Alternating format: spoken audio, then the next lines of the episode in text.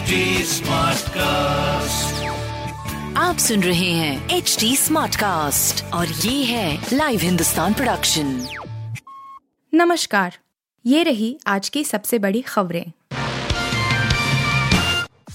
सांस चेक करने के बहाने ब्रिजभूषण ने छुए स्तन और पेट पहलवानों के आरोप। Wrestling federation of India WFI के अध्यक्ष और भाजपा सांसद ब्रिजभूषण शरण सिंह के खिलाफ यौन उत्पीड़न का आरोप लगाने वाली महिला पहलवानों ने अपने बयान दिल्ली पुलिस के समक्ष दर्ज करा दिए हैं। इनमें से दो महिला पहलवानों ने टूर्नामेंट वार्म अप यहाँ तक कि डब्ल्यू के कार्यालय में गलत तरीके से शरीर को छूने के आरोप लगाए हैं।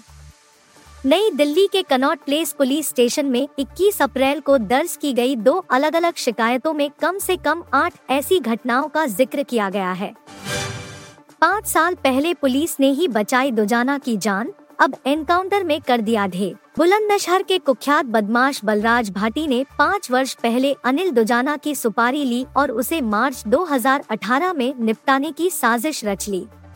तीन गाड़ियों में सवार बदमाश उसे मारने के लिए महाराजगंज भी पहुँच गए लेकिन यह सूचना लीक हो गई। एसटीएफ और पुलिस को भी इस साजिश की सूचना मिल गई।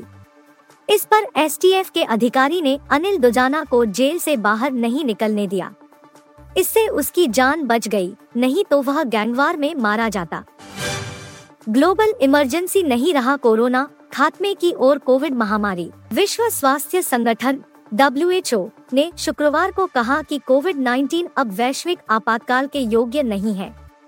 डब्ल्यूएचओ की घोषणा विनाशकारी कोरोना वायरस महामारी के प्रतीकात्मक अंत को दर्शाती है। डब्ल्यूएचओ ने शुक्रवार को कहा कि कोविड 19 अब वैश्विक आपातकाल के योग्य नहीं है।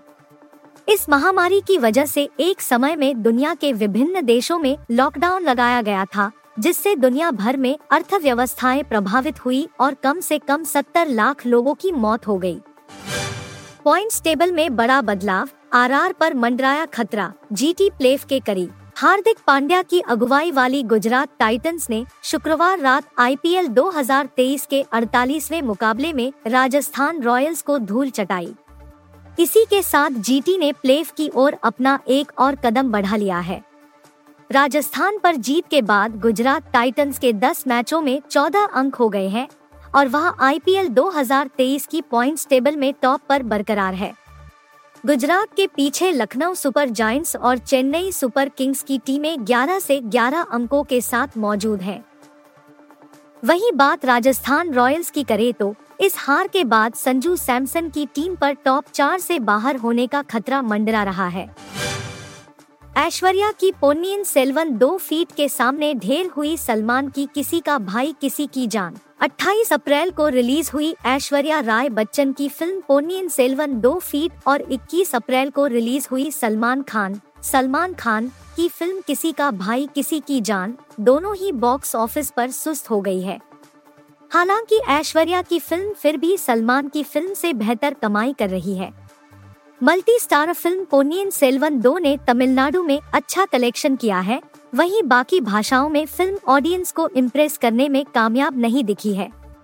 फ़िल्म के हिंदी वर्जन ने कुल करीब 12 से 13 करोड़ रुपए का ही कलेक्शन किया है। वहीं सैकनेल की रिपोर्ट के मुताबिक फ़िल्म की कुल कमाई करीब एक शून्य करोड़ रुपए हो गई है। आप सुन रहे थे हिंदुस्तान का डेली न्यूज़ रैप।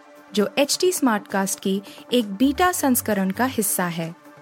आप हमें फेसबुक ट्विटर और इंस्टाग्राम पे एट एच टी या podcasts@hindustantimes.com पर ईमेल के द्वारा सुझाव दे सकते हैं।